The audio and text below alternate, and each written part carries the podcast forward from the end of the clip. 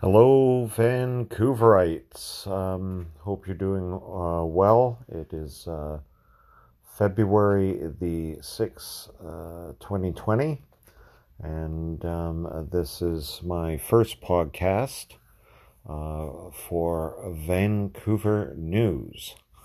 Um, anyways, the, the subject matter that I wanted to talk about today is the Vancouver downtown east side.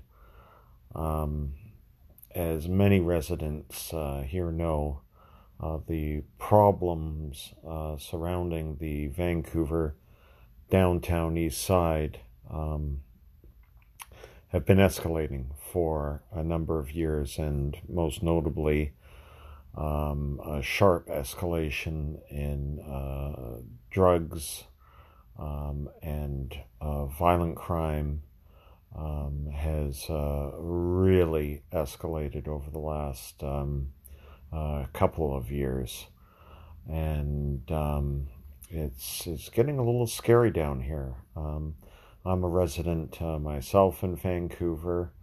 Uh, I've been a resident here in Crosstown for approximately six years and uh, and I've definitely noticed the the problems um, increasing. Um, but for whatever reason, the uh, solutions uh, that uh, are being proposed by whether it be the mayor's office, uh, i.e., city council, or the province, or for that matter, the federal government, doesn't really seem to adequately address the the issues that are causing um, a great uh, concern amongst the, the, residents, especially the residents uh, either being at the downtown east side, Strathcona, Crosstown, Gastown, and uh, it's even uh, even Strathcona, Citygate, the Olympic Village, um, it's even stretching as far as uh, Kitsilano, so starting to uh, even impact uh, areas that um, that normally um, have uh, remained uh, relatively free of the scourges of uh, of of the drugs and homeless and mental illness crisis that we're experiencing here on the downtown east side. Um, I've got my own personal opinions on it, and uh, which we'll discuss today.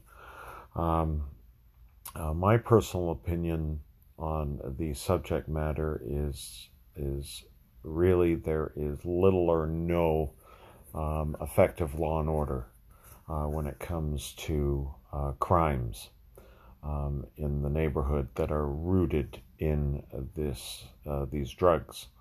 Um, where the drugs um, uh, uh, problem seemed to really escalate was not only when fentanyl hit the scene, but it uh, seems to be a combination, and this is pretty much uh, well established in uh, the in the local neighborhoods that it's a combination of fentanyl and methamphetamine, and it's uh, making people violent um, in some cases uh, uh, crazy violent, whether it be um, uh, violently uh, stealing things in order to fuel their drug habit or just violence in general, uh, because the, the drug cocktail is so uh, potent, rendering the individual um, in a in a, a relentless, violent state. Um, it's uh, it definitely is uh, terrifying. And uh, so, what is happening is it's almost become like a free for all zone where you have um, uh, drug dealers that are feeding off of these drug addicts that may or may not have mental health issues. Um, without question, uh, you can't tell me that fentanyl mixed with methamphetamine does not cause some form of mental psychosis, which might uh, might uh, appear, at least on a cursory level, of being that of mental illness. Um, but no matter what, the root cause here is uh, drugs. Uh, the safe injection site uh, that we currently have um, uh, along Hastings Street um, is, although used, um, but unfortunately, even directly outside of it and throughout the uh, the area surrounding the downtown east side, including the downtown east side, um, open drug use is uh, is very apparent. Um, it is everywhere. Um, discarded needles, uh, urination, and defecation um, is is everywhere, um, and just the overall filth of the condition of the uh, streets has become um, intolerable uh, to the average uh, citizen. Uh, the brazen thefts and uh, violent crime is driving business out of the neighborhood. Um, uh, that that's happening on two fronts. One, people just aren't shopping down here. Um, uh, also, the, the, the amount of thefts uh, that are taking place in these businesses are making the businesses uh, unable to um, sustain themselves um, due to uh, the obvious financial losses involved in such thefts. And there's even the um, the, the a third layer, and that is the inability to even hire people uh, to work in this area because of uh, the um, the individuals that they're having to um, face on a daily basis. It is an absolutely uh, terrifying time uh, to be a resident um, in this neighborhood. Um, my own personal opinion is is that uh, um, the drug dealers need to be arrested. Um, I think uh, crimes such as open air drug use, discarding needles, urination, and defecation um, must be met with um, with law and order, and that includes uh, arrest and incarceration and I'm talking about uh, a humane form of incarceration, especially that with the the uh, uh, the drug addict. Uh, so when the individual is incarcerated, they they have the uh, they have the ability here to get the treatment that they need, and if forced treatment is the answer uh, to save the community, um, so be it. And uh, ironically, by saving the community, um, you you would also be saving these uh, the, the the drug addicted uh, individuals' lives at the same uh, uh, point, and it would be the you know so it would essentially be a two part fix. You would be eliminating the illegal activity on the street, and at the same time, you'd be saving lives. But uh, for whatever reason, there is a very active community down here um, that believes that the rights of the drug dealers um, and the addicts, including the addicted who are also committing crimes, um, deserve uh, uh, pity and uh, and do not uh, deserve a, uh, a, a, police response or a law and order response, including incarceration. Um, this overall lobbying effort, uh, uh, from my personal opinion, appears to have had a, an impact on our judicial system to where the judges um, are not um, uh, uh, dishing out appropriate sentences for the crimes that are being committed. So I think that at the end of the day, there needs to be a whole uh, process of rethinking um, this whole disaster. Um, there's there's another layer to this disaster, and this is more of a controversial one. But you have umpteen nonprofits uh, working in this area that are receiving money um, nobody's really sure what they really are accomplishing at the end of the day.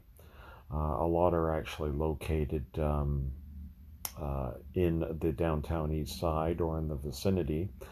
And um, you know, outside of uh, counseling or or giving people the option to voluntarily um, go in for treatment, really they're not doing a whole lot. In fact, the problem is getting worse and worse and worse. Uh, it appears that uh, the more uh, the problem is getting worse, the more money is being doled out to these nonprofits. Um, it, it, just doesn't seem to make sense. I think at the uh, the end of the day, um, you have to take the control away from the nonprofits. The government has got to take control, and I think in this case, uh, being that uh, the problem is so um, uh, centralized here in the downtown east side, although there are other pockets uh, without question throughout the province and probably other pockets throughout the, the Metro Vancouver area. Uh, the downtown east side really is a melting pot. So I would put the um, the onus on the mayor's office and city council um, to take action and order the police um, to do their jobs. Uh, uh, my discussions uh, that I've had with the police officers in this uh, in the in the crosstown neighborhood is they want to be able to do their job, but they're finding it incredibly frustrating when the people are relentlessly being arrested. Um, and uh, only to see them on the street, if in some cases the same day, or very, very minimal punishment. Um, and that includes people with rap sheets where they've been arrested dozens and dozens of times. Um, so there's uh, obviously a, a, dilemma there, and the just looking at the amount of money that's being thrown at the downtown east side. I mean, people are talking about in the neighborhood of a million dollars a day um, being just thrown at this problem with no real solution. Well, a million dollars a day, that's $365 million a year. Um, in a very short period of time, that would be enough money to build one hell of a, a, a jail or forced uh, recovery uh, treatment center. And I think part and parcel of a recovery treatment center uh, slash uh, jail, uh, because it would be a crime that would uh, cause this type of incarceration, um, once they are uh, clean, um, they have, I believe, that uh, uh, the the addicts uh, uh, do need to do regular uh, blood work checks to make sure that they remain clean. And if they do not remain clean, then they have to go back into forced treatment. Um, it's the only way, unfortunately, that I can see these streets being uh, permanently cleaned up. Um, and if uh, if there's not this type of um, uh, action uh, uh, taken, and I'm talking soon, uh, the problem will just continually escalate, and we may end up with problems that cities like down south are experiencing, like Seattle where you have enormous tent cities everywhere, uh, where things have just escalated um, out of control, uh, where they're no longer able to kind of centralize where the problem is, just kind of spread all over the city. Um, that is what I predict will happen in Vancouver. Um, you've got thousands of people just pinned up in a very small area here in Vancouver, with the majority of the crimes and drug use are taking place. Um, but there's only so much room. And it's expanding at such a degree that uh, just uh, by virtue of human nature, it is uh, the problems are now expanding beyond the downtown east side, beyond Crosstown, beyond Strathcona, beyond Gastown, uh, beyond the Olympic Village. It uh, you know, creeping up into Mount Pleasant, um, you know, the west side, um, indications of it now in the West End. Um, you know, really the only area uh, in terms of the true downtown um, core that seems to uh, have remained relatively um, clean is uh, is the Coal Harbour area. You're even seeing problems now surfacing in what was uh, used to be really considered the creme de la creme for downtown living, which is Yaletown. Even that's experiencing problems. So um, unless there's action done by the, uh, I think, municipal um, government, and I'm talking immediate action, um, this thing's going to get completely out of control and uh, be uh, even worse for the residents that are ju- just law abiding residents um, just trying to live um, uh, in the area. So, anyways, that's uh, that's my thoughts for today, and this is my first uh, podcast, and uh, I look forward to uh, doing uh, more in the future, and and I'll try and switch up the subjects. So, everyone here in Vancouver, you have a good night, and um, thank you for listening, and hope you enjoyed the first podcast of Vancouver News. Take care and have a good night.